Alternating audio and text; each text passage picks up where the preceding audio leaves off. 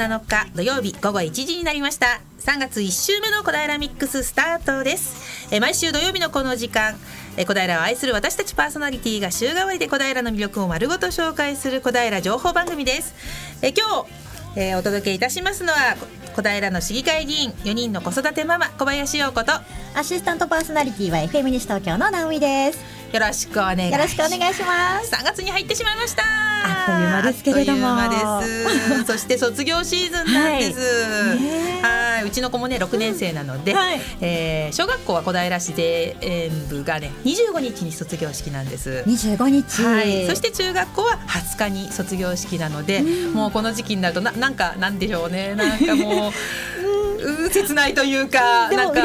嬉しいしっていうところでやっぱりでも小学校はなんか格別ですね。やっぱり何人も子育てしていてもそれは変わらず。そうですね、なんか、まあえーと、2人目の子供が卒業式なわけなんですけれども、うんうん、1人目ってやっぱりなんかわけわかんないうちに卒業しちゃったかもっていう。で2人目今回は、はい、あのまあ、サッカーをやってることもあって、うん、学校の卒業式もある。はい学校の6年生を送る会もある、うん、サッカーのお別れ会もある。それがまたなんかお別れ会の後のえっ、ー、とお食事会もあるみたいな。すごい盛りだくさんで何回お別れ会するのかな。ママとしてもいろいろと参加してますからね。そうなんですよ。そしてまたですね、はい、えー、4年生は2分の1成人式というのを最近やります、ねはい、増えてるようですね。そうなんですよ、うん、まあ2分の1ということで10歳でね記念の式典をやるわけなんですけれども、はい、それも今週あったんです、はい、でもね仕事で私行けなかったんですよもう本当に。そうで帰ってきたらあのお家にね色紙が置いてあって、うん、2分の1成人式って書いた色紙がこう家に置いてあったんですよ。うんうん、でパパ言ってくれたからなどうだった？ってパパに聞いたらあ忘れてた。ちょっとパパ。パパ。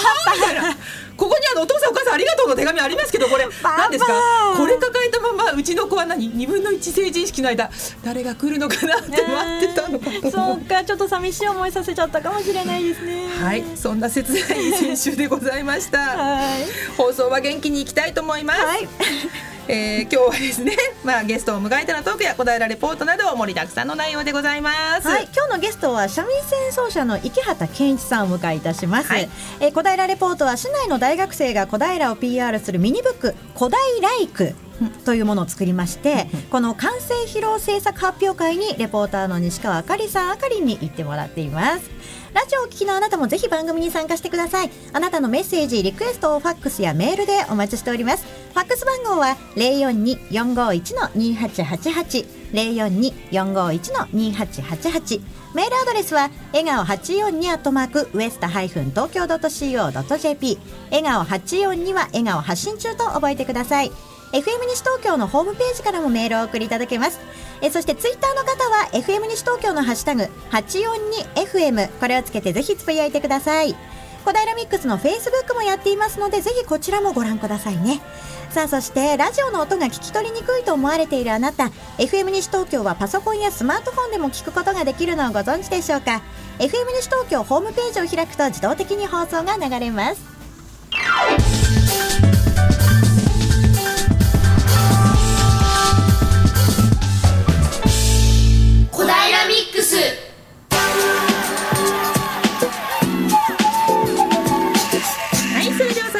小平レポートは市内の大学生が小平を PR するミニブック小平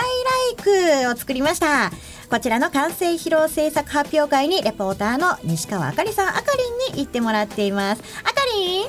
はい、あかりんこと西川あかりです。はい、よろしくお願いします。お願いします。はい、今日はですね、先ほどご紹介があった通り、えー、小平市中央公民館で行われている、えー、大学生地域人のいいねブック小平駅あ失礼しました。小平育制作発表会に来ております。はい、はい、今ですねもう13時からこの制作発表会がもう行われていて、うん、もうあのはいすっかりお客様集まっている状態なんですけども。はい。はい、えー、今日はですね編集長の東太一さんにお越しいただいています。東さんよろしくお願いします。よろしくお願いします。え東さんは大学生でいらっしゃるんですか、はい、大学2年生です。大学2年生、うん、はい。えっ、ー、と開津大学の2年生ですよね。はいそうです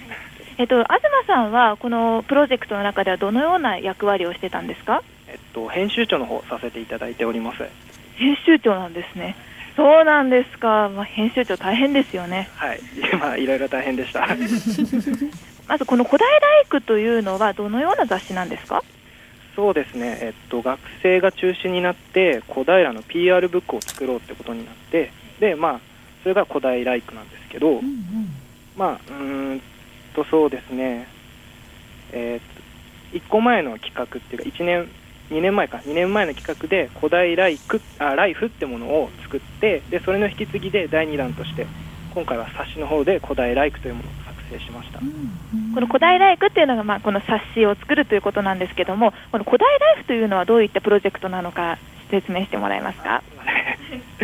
えっと、小平ライクっていうのはその小平市のいいところをその、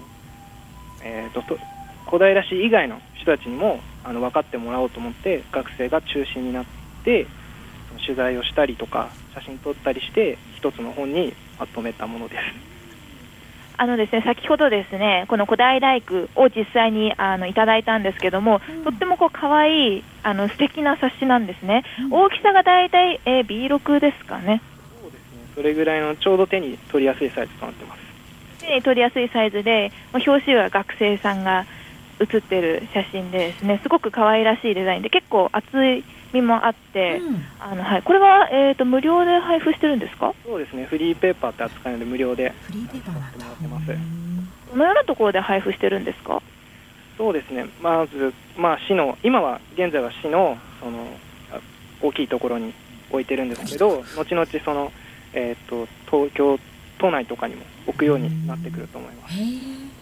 はい、でもいろんな人に広めたら広めたいですよね。はい、ではこの制作の裏側についてちょっとお聞きしたいんですけども、えー東さんは、えー、と取材に先に行かれた方でこう一番印象に残っている方とかって誰ですか？そうですね、えー、と一番印象って言えば、まあ、大林素子さんです。バレーボール選手。有名な人なんで、うん。まあ、自分もちょっと最初、テレビでちょろちょろって見てたんで、まさか小平出身の人とか思ってなかった。うん。で調べて取材行くにあたって取材させてもらったんですけどまあすごいいい話とかうん。小平に対する愛とかをうんすごい教えてもらってうんすごいなんか印象に残りましたね。大きいし。大きい。大きいね、テレビに出てくる人をね取材するとは東さんも思ってなかったのではなんて思ったりこの、まあ、プロジェクトに携わっていく中でこう一番こう大変だったところって何ですか？そうですね。やっぱりその取材しに行く人の内容がやっぱりいいことばかり言ってくれるんでそれをどれだけ相手によく伝えるかってための記事作りの方がやっぱり大変でしたねでどれだけやっぱりその人が言いたいこととか小平に対する思いをその自分の文章に残せるかっていうのがやっぱり苦戦しみんな苦戦してましたね、言ったことそのまま文章にするって難しいですよね。そうですね。やっぱり気持ち伝えるように書くってなるとやっぱり削らないといけなかったりとか難しいところだね。いろいろやっていくんですけど。でもすごいいいものになったと思ってるんで、はい、いややっててよかったって思った思ったことは何ですか？そうですね、えーっと自分たちもほとんどの学生がなんですけど小平出身の人間じゃなくてうん。大学通うためだけにほとんど小平来ててで小平かあ地元に帰るみたいなそんな場所の小平だったんですけど、うん。こうやって小平ライクの方を作らせていただいて、なんかやっぱ小平のことをどんどん知ってって、うん。あ小平ってこんなにいいところだったんだなとか、うん。その取材ししに行ったその巡り合わせとか、すごい人に出会っちゃったみたいな、なんかすごい良かったっていうか、元気もらったっていうか、うん。やっててすごい楽しかったです。いろんな人に出会ってこうもう東さんご自身もすごい成長したというか、そうですか、なるほど、いや、いいですね、あこれからも、えーとですね、この制作委員会はですね、えー、と15時閉会なんですけども、東さんもしゃべるんお話になるんですよね、はい、ちょっとさ喋らせていただきます。ラジオの他にも、この制作委員会にも出演ということで、はい、これからも頑張ってください。はい、ありがとうございます。あかりん、はいあの下越大学の他にどんな大学の方たちが携わっているの？はい、えっ、とですね、か下越大学さんの他に、あのどのような大学の方が携わってるんでしょうか？えーっと文化大学の方と2つで、あ2校で協力して今やってます。主にこう2つの大学の学生さんで、はい、2つであ協力して半分半分ぐらいでやってるんで、学生じゃあ2人主に学生さんでやってるということで、そうですか活発ですね皆さん。はい。はいでははい前半のレポートは、えー、古代ライク制作発表会の、えー、会場からお届けしました。はいあかりんそして東さんありがとうございました。ねちょっと早く見てみたい冊子ですね。ね多分 大きいところでっていうから市役所とか公民館とかでもらえるんじゃないですかね。気になる方、ぜひ手に取ってみてください。はい。さあそれではここで一曲お届けいたしましょう。まあ小平といえばねプリンも活発に皆さん楽しんでいるということなので そうですね。久しぶりにこの曲です。ピック市川のこだプリン。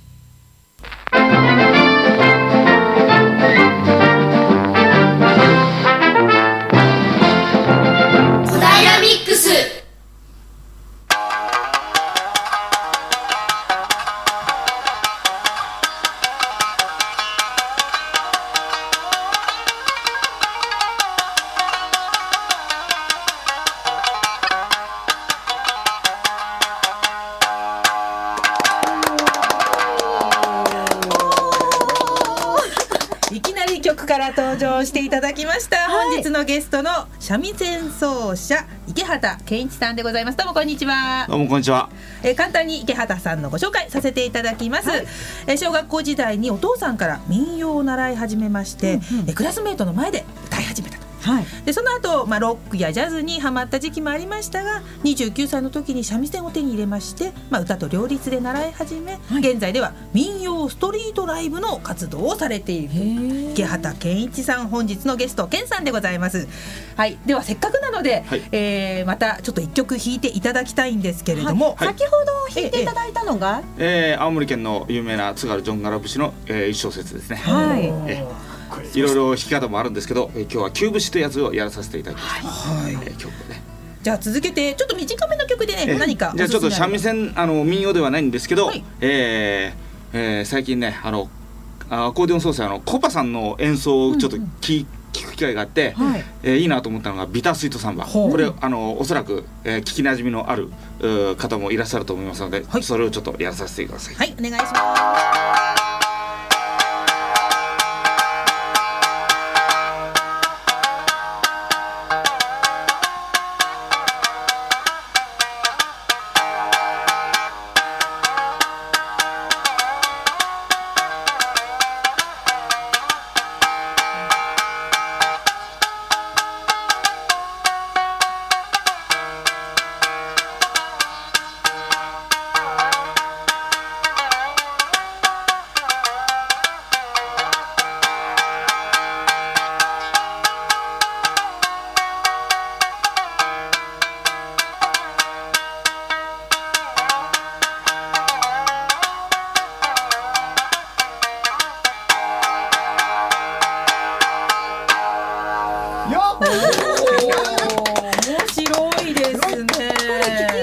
ありますねありますありますけど三味線では聞きなじみがないですよ。あの曲あの曲聞いたことあるっていう、わいやいやいやいや。いうアレンジもあるんですね面白いですね。あまあ改めましてケンさん今日はよろしくお願いします。じゃあちょっと三味線一度下ろしていただいて、はい、せっかくなので、はい、はいありがとうございます。ちょっと身軽になっていただいてお話を伺いたいと思います。えそもそも民謡からまずスタートされた？ということなんですけど、そう珍しいですね民謡。ですね、まあうちの親父が実を言うと、まあ、私が生まれた頃にはもうお金上がってたんですけど実はね長年船乗りやってたんですよ。それであの、まあ、船乗りさんっつってもね外洋航路の船乗りだったんですよね。それでやっぱりおそらくね船の中でストレス解消するために 民謡かなんか歌ってたんじゃないですかね。だから実際ねうちの師匠あの先生あのううちの親父はあの、教室に入ってたわけではなくて、しあのおそらくその当時の娯楽が民謡だったと。それでまあ家帰ってきてね、あのなあのまあこれは僕が生まれた時はもう船降りてたけど、あのえー丘に上がってね、あのやっぱり、えー仕事で疲れて帰ってきては一杯やりながら民謡を歌うわけですよ。それがなんかねかっこよくてそれで覚えましたね。そうですか、それで、まあ、ちょっと違う曲もあの曲というかジャンル、まあ、ロックだとかっていうところにも興味はいきましたが改めて三味線というものに出会ったと。うーんっていうかね本当はね三味線やるつもりではなかったんだけどね。あの最初歌だけで今の教室あの289ぐらいの時に今の教室入って、はい。あの仕事でストレスたまたまたまってたからね。ちょうど転職した時期ぐらいでもあったし。それで何かやんなくちゃいかんなと思って、えーそしたらたまたま友達があの青森にあの結婚して向こう市で行くというなんか向こうで歌ってくれって言われたんですよ。結婚式の時に。それでじゃあ昔ちょこっとかじってた民謡をちょっとやろうかなと思ってた矢先にいつもい行ってる定食屋さんの、あのーなんていうんですか掲示物っていうかポスターを見たら、民謡教室2階でやり始めた、えーましたっていうあのポスターが貼ってあったんですね。それでじゃあ定食屋さんのあのママさんとちょっと仲良かったもんでちょっと。あのじゃあママさんのごははご計らいでね、あの師匠を紹介してもらって師匠の前で歌ったんですよ、そうしたら「秋田長持歌」という歌を歌ったんですけど、その時はねあのもうほぼ実を言うともうほぼ歌が完璧だったんで、あの師匠にもうこのそのままで十分だよ、次回から来なさいって言われて、それからですね、お父さんのおかげですね。まあ、まあそうですね、うんそうなんですね、それでまあ三味線と、まあ、両方習い始めて、でなんでそのストリートライブって方向に行ったんでしょう？えーっとね実はね私仕事がねあのドライバーの仕事やってるんでね、はい。い、ちいちやっぱりラジオとか聴いてるじゃないですか、で家帰ってもねあのいろんな CD とか聴いたりするけど、あの一日そういうものを聴いてるとね、僕らが習習ってきた音楽っていうのを聴く機会がなんかないような気がしたんですよ。うん。あその三味線とか民謡とかっていうところですかね。うん。まはあ、あもちろんねあのん。三味線に関して言えば最近あのすごく吉田兄弟さんとかうん。赤妻博光さんとかうんうんあとは木下真一さんとかね若手の本当三味線奏者が本当津軽三味線っていうね分野に関してすごくね、あのーなんていうんですかねあの一生懸命あの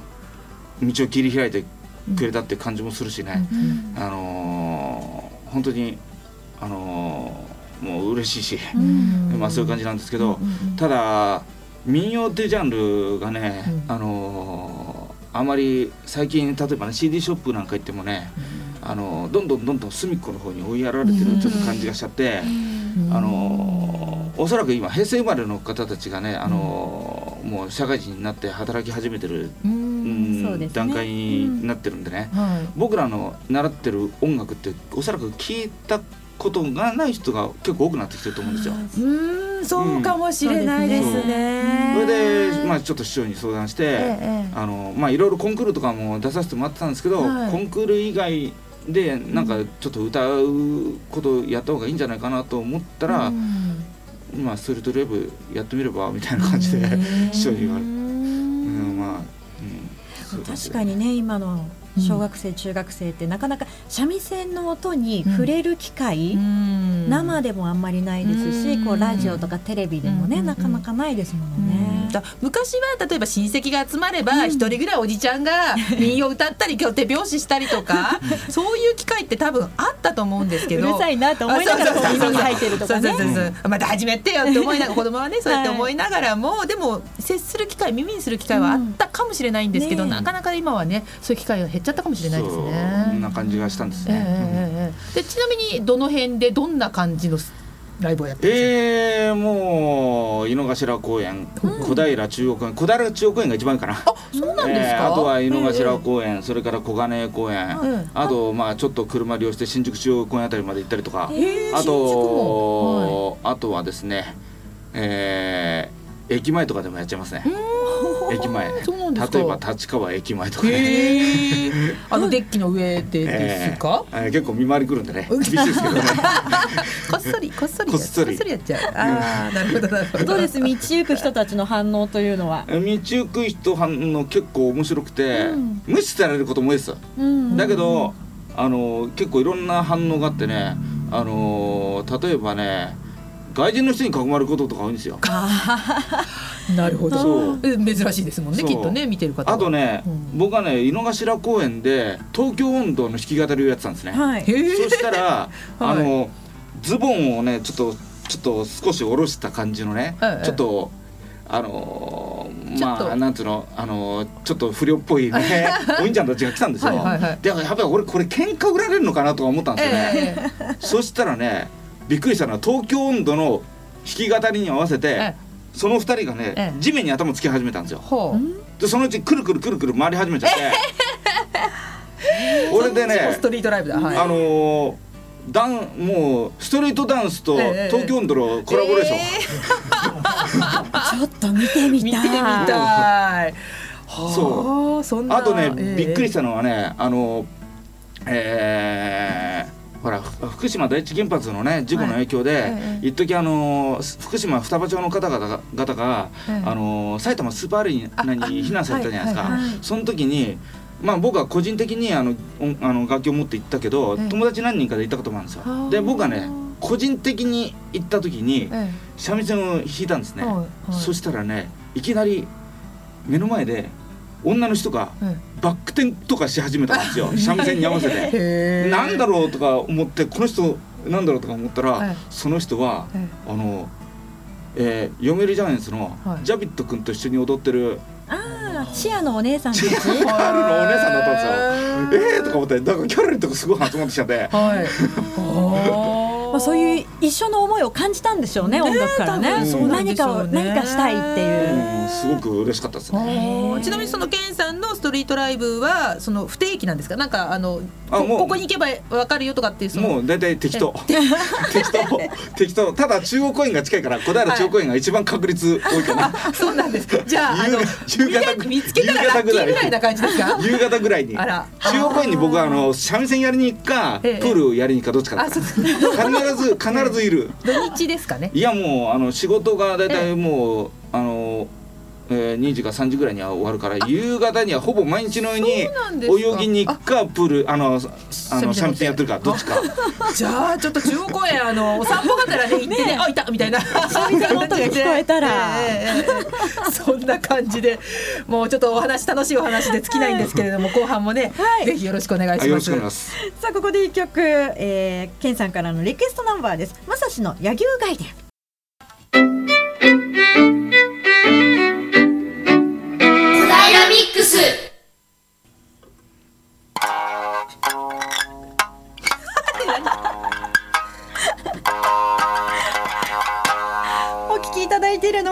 西東京小平ミックスです。ゲストコーナー後半本日のゲスト三味線奏者の池畑健一さん。健さんに来てもらっていますが今の音は健さんではありません。はい、えー、今日のメインパーソナリティ小林陽子が弾かせていただきまし どうですか陽子さん？たいやーどうですかケンさん？いやーでも最初から音になるのはすごい。あそうなんですか？俺なんなかったでもなんかすごい心配そうな。壊すなよ。お返しします、すいません、はいあの私もさっきね少し番組前に持たせてもらってちょっとだけこうやらせてもらったんですけど、はい。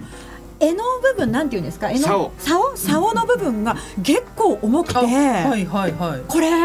肩凝りますよね。凝りますね。あの三味線ってね実を言うとね三味線屋さん曰く、結構重たい楽器なんでね、うんうん。あの大体ほら三味線弾く人って年配の方が多いじゃないですか、だからもう年配の方の楽器だなと思われてるんですけど、はい。実は三味線は年配になるとやめちゃう楽器なんですよ。えー、そうなんですか。特に津軽三味線は。あそうなんですか、ええ。でも今ケンさん座りながら弾いてたじゃないですか、ええ。普通は座りながら弾くもんなんですか？まあ僕は両方やります両方で。ねまあ座りながらの方がどっちかというと多いかな。あ。あぐらかいてみたいな感じですか、えうーん。ええ。ーまああとは椅子に座ってねやるところあるけえど。うんあーいやいやいやいや今ね弾かせていただいて。はいちょっとドキドキして ちゃんと音出てましたよ。やったーやったーみたいな。はい。それであの先ほどね前半の時に少し震災でねあのスーパーアリーナ行かれたような話もしたんですけれども、またあの他の場所も行かれたっていうことも先ほどそうですねあの、えーそのスーパーアリーナの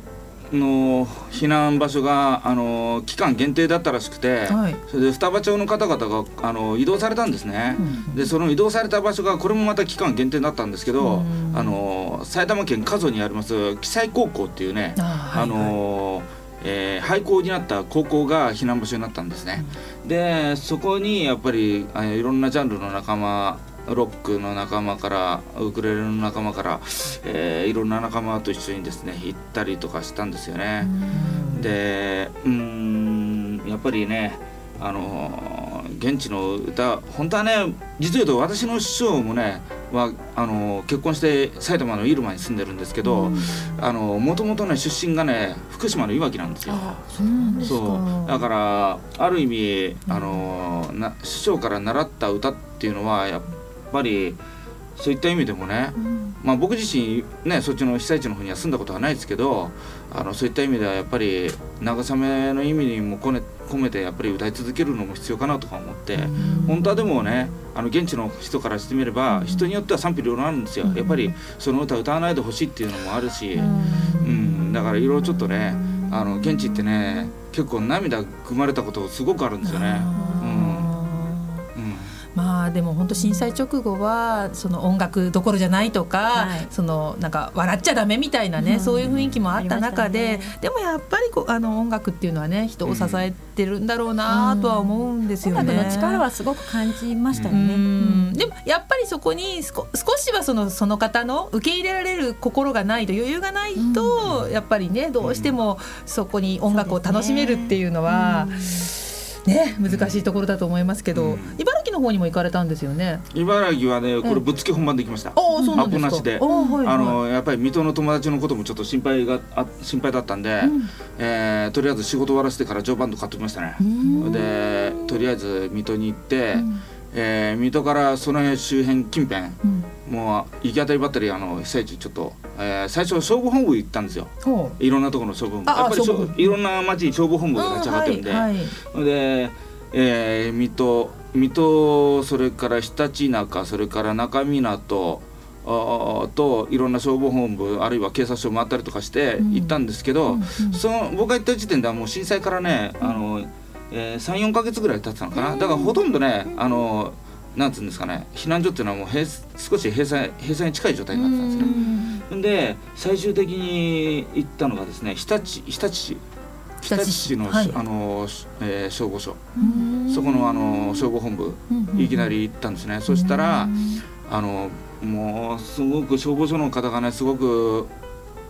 うなんていうんですかねう嬉しいことをというかまさかここまでしてくれるとは思わなくて、僕が車で行ったでしょ、えすいません避難所回りたいんですけどって言ったら、ああじゃあ避難所たまたま今日で終わるところがあるから、そこについていくから私の車についてきてって言うんですよ、うんであの黄色と白のあの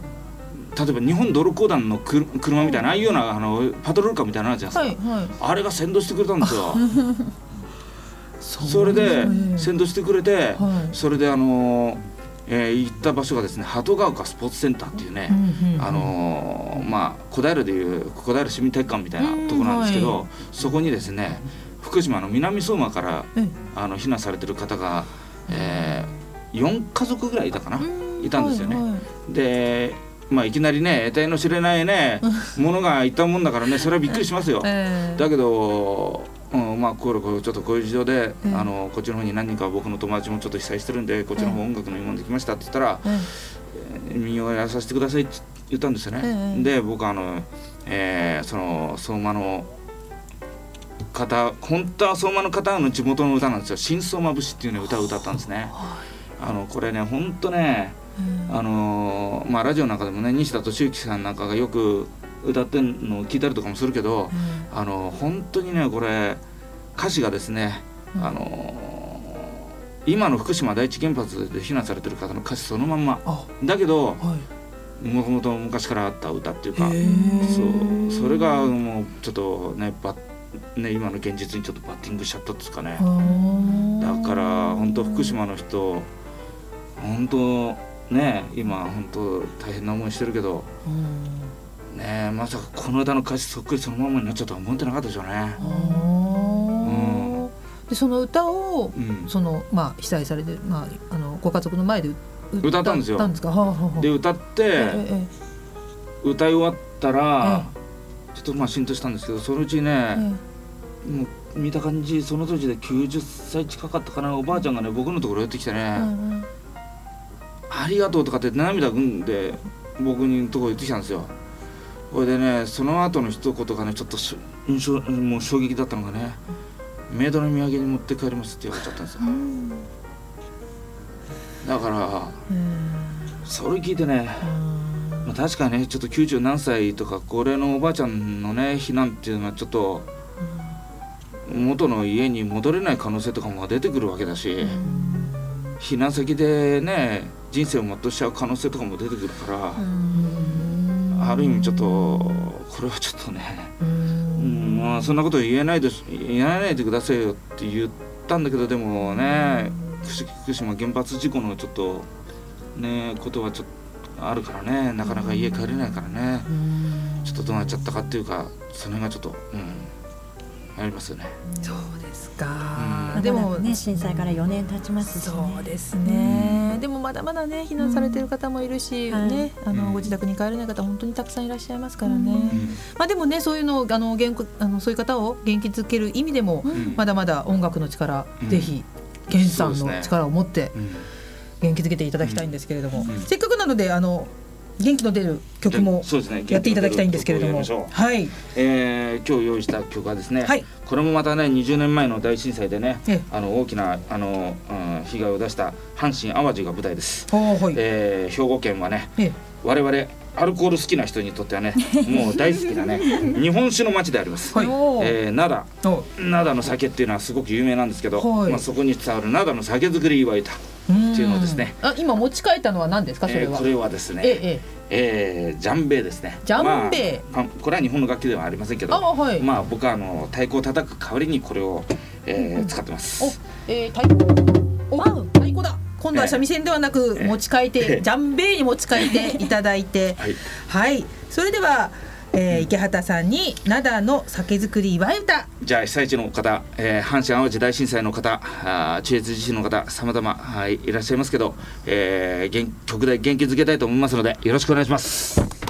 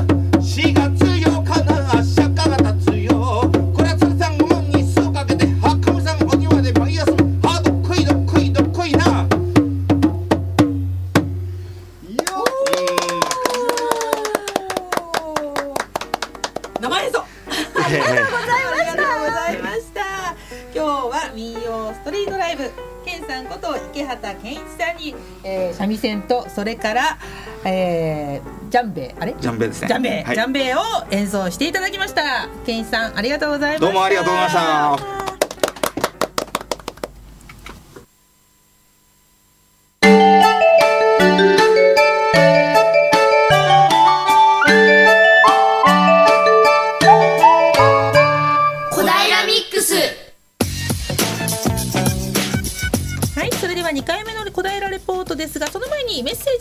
たようでございますので直美さんお願いしますはい、フォンダビローさんからいただきました。赤いセーターが鮮やかな直美さんと陽子さん、池端さん、こんにちは。こんにちは。えー、三味線、私も初心者用のですが持ってます。えっ、と。松村和子さんの「帰ってこいよ」が弾きたくて買いましたがしばらく冬眠状態だったので今日を機会にまた弾いてみようかなと思いました。嬉しいですね。えーありがとうございますねぜひ弾いてくださいね。小平レポートいきましょう。はいえー市内の大学生が小平を PR するミニブック小平イクの完成披露制作発表会にレポーターのあかりんが行っています津田塾大学の西川あかりさん呼んでみましょうあかりんはい、あかりんこと西川あかりで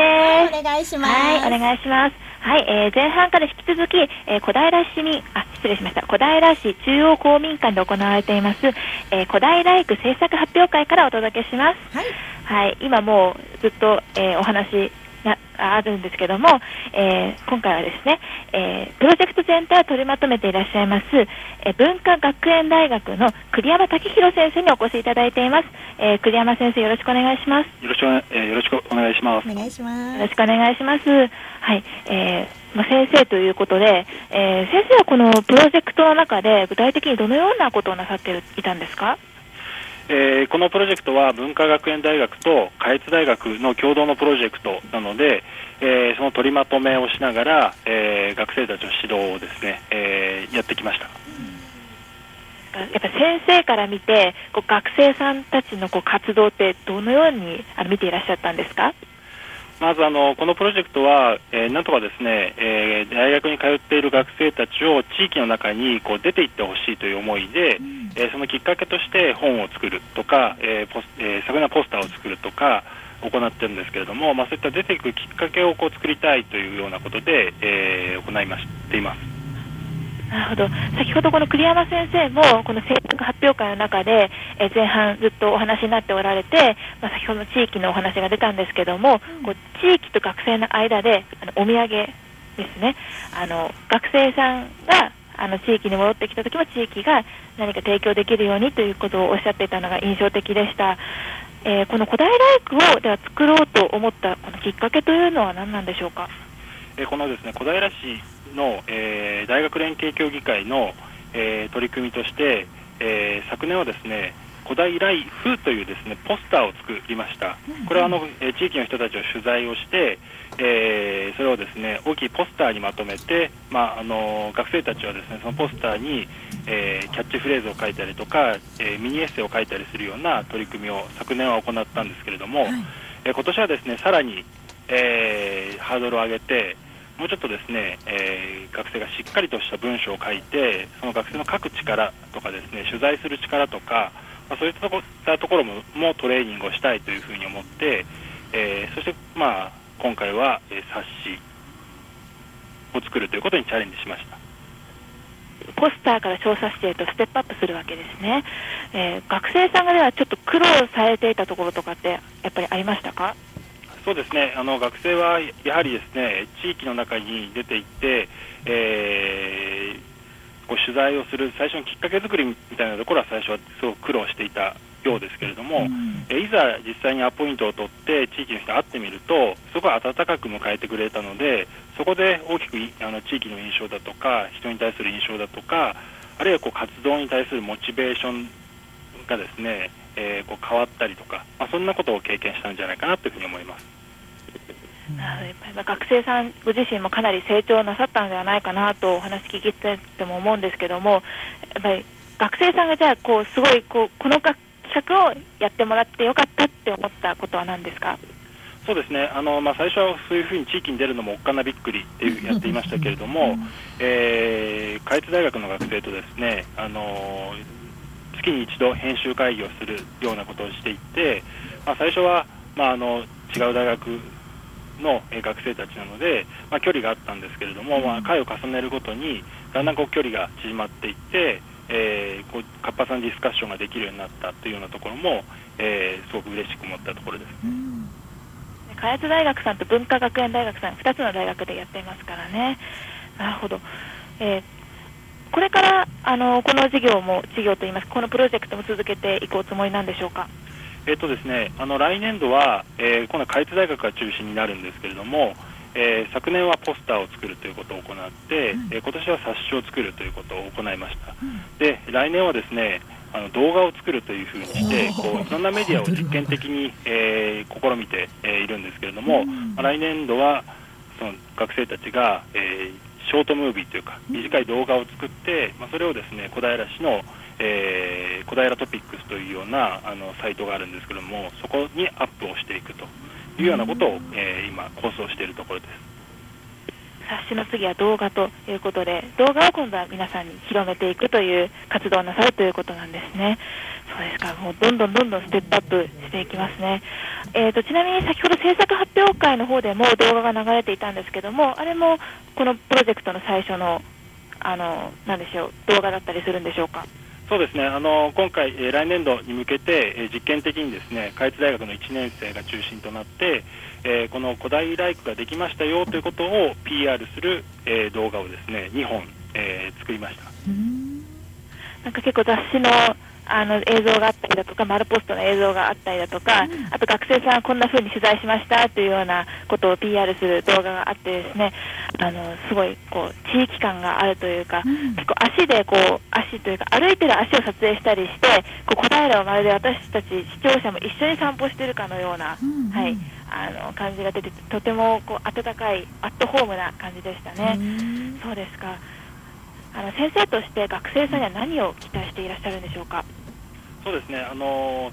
僕らは、えーとまあ、学生が育つということも、えーそうですし、同時に、まあ、地域が少しでも賑わうとか、えー元気になるとか、まあ、そういうようなところも、えー意識しているので、えー地域で学生が育つ、そして、えー地域が元気に、えー育つ、まあ、そういったことをですね両立できたら、えー嬉しいなというふうに思ってます。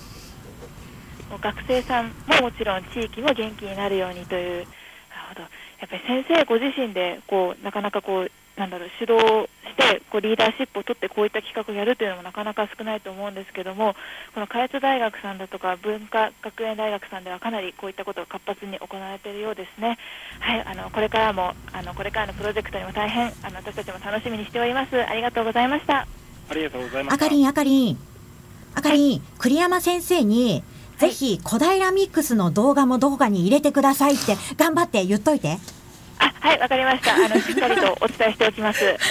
あかりよろしくお願いします。はいはいありがとうございましたね、こちらの小平育学大学生×地域人のいいねブックはいとなっておりますね。これ前回のそのポスターの時もすごく出来が素晴らしくって。あのいろいろな小平市に関わるスポーツ選手だったりとか、本当に街の方のね、表情とあとそのそれに添えられている文章がとても素敵だったので、今回もね多分期待できるんじゃないかなと。でも私取材来なかったんですよね。私も来なかったな。おかしいですね。頑張ってるよ小平で。えーねえねえ。次はぜひ。先生聞いてるかな？えー入れてください。よろしくお願いします。小平レポート今日は小平育の完成披露制作発表会に津田塾大学の西川あかりさんに行ってもらいました。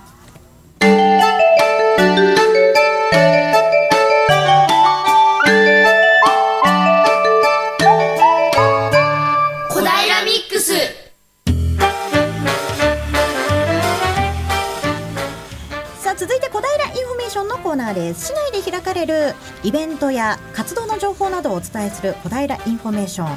今日まずはえ先ほどゲストにご出演いただきました三味線奏者池畑健一さんも登場するライブ小平市内のライブご紹介いたします、えー小平公民館ツアーというのをねもろこしボーイズさんが主催でやっているんですけれども今度3月22日の日曜日には津田公民館ライブが行われます。22日日曜日の午後2時から4時までの間小平市の津田公民館で行われるんですが、え例えばボサノバやポップスなどの演奏をするギターユニットアマデュオスさんですとか、コーラスグループレイニーオンチューズデーさん、うん。そしてギター歴40年の岡田ウエンツ船長さんとか、えーオープニングアクトを務めるのがもろこしボーイズさん。そして、えー先ほどご登場いただいたケンさんもご出演される、あとは津軽三味線のストリートライブということで石原翔一郎さんという方もねご出演されるということで結構盛りだくさんな感じでございます、22日の日曜日午後2時から4時までの間です。入場無料ということですので、ぜひお近くの方行かれてみてはいかがでしょうか、さあ続いてはワンデーショップ。はい3月16日の月曜日に小林農園で開催されるイベントでございます。はい我が家の庭先でございます。すいません自己 PR はい、これね16日月曜日。はい。午前10時から午後5時ぐらいまで開催するということなんですけれども、え例えばレシールさんっていうねあの天然酵母のパンですか、はい。が登場したりとか、うんビーマムさんっていうものかな、の雑貨の販売、あとは、まあ、この時期なのでどんな野菜を出せるのか微妙にねわからないということでしたけれども、えー、陽子さんのご自宅でねご自宅とか農園で作っている野菜もいい状態のものがあれば出てくると。はい、あのこれこのイベントそもそもその地域のねママさんたちが、まあ、自分で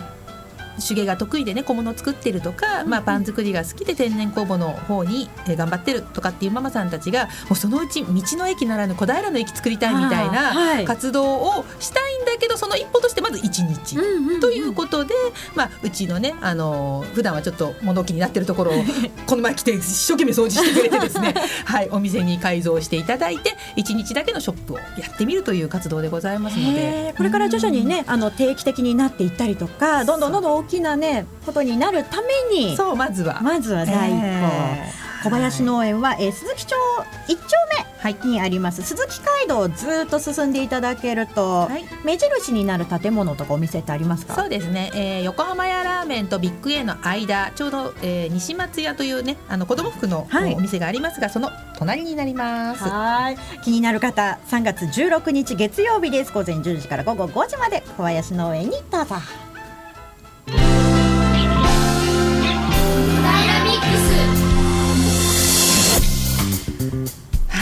えー、いよいよお3月の1週目、えー、小平ミックス終了でございますが。番組が終了みたいな感じだったよ今。すいませんもうなんかね今ね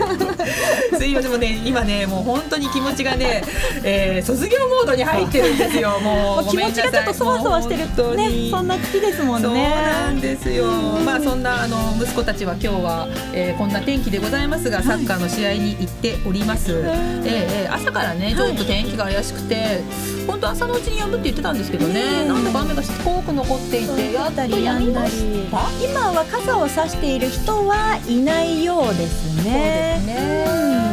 はい。なのでそんな中ちょっとあの洗濯物がどんぐらい帰ってくるのかを すいません心配してたりなんかしたら今なんかちょっとおとぼけなあ はいはい会話をしてしまいました。さあ今サッカーという話題出たのでね、はい地元の J リーグチーム FC 東京、ね、J リーグも今日開幕となりますので FC 東京はガンバ大阪戦、はい。ということで今ね選手たちアウェーで間もなく試合開始でございますのでねぜひ応援お願いしたいと思います、はい。で味の素スタジアムでのホーム開幕戦は来週3月14日の土曜日横浜 F・ マリノス戦ということなので、まあ、今日もそして来週もかなりね強豪なチームと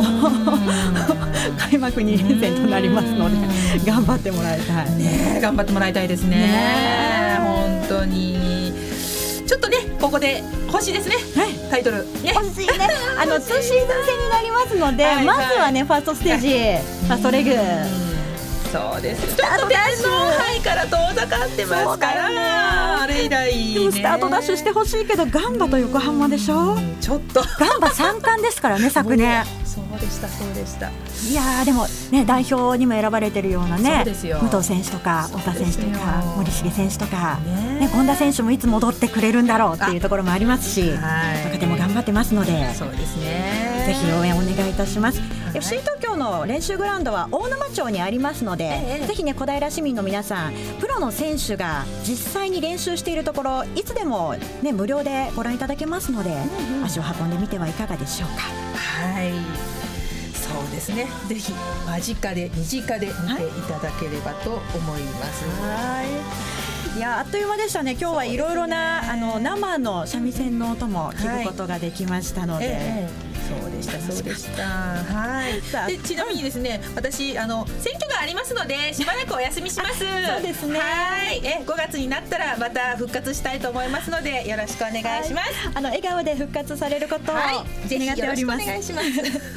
さあ今週はメインパーソナリティ小林陽子、アシスタントパーソナリティ直美、レポーターは津田塾大学の西川あかりでお送りいたしました。しばらくの間陽子さんとはお別れでございますけれども、そうですね。体調管理には気をつけてはい頑張ってください。ありがとうございますそして FM 西東京小平ミックスをぜひ聞いといてくださいねそう。ですねはい しっかりリスナーとしては参加させていただきたいと思いまはい。さあそれでは来週の小平ミックスもお楽しみに。すさようならさようなら。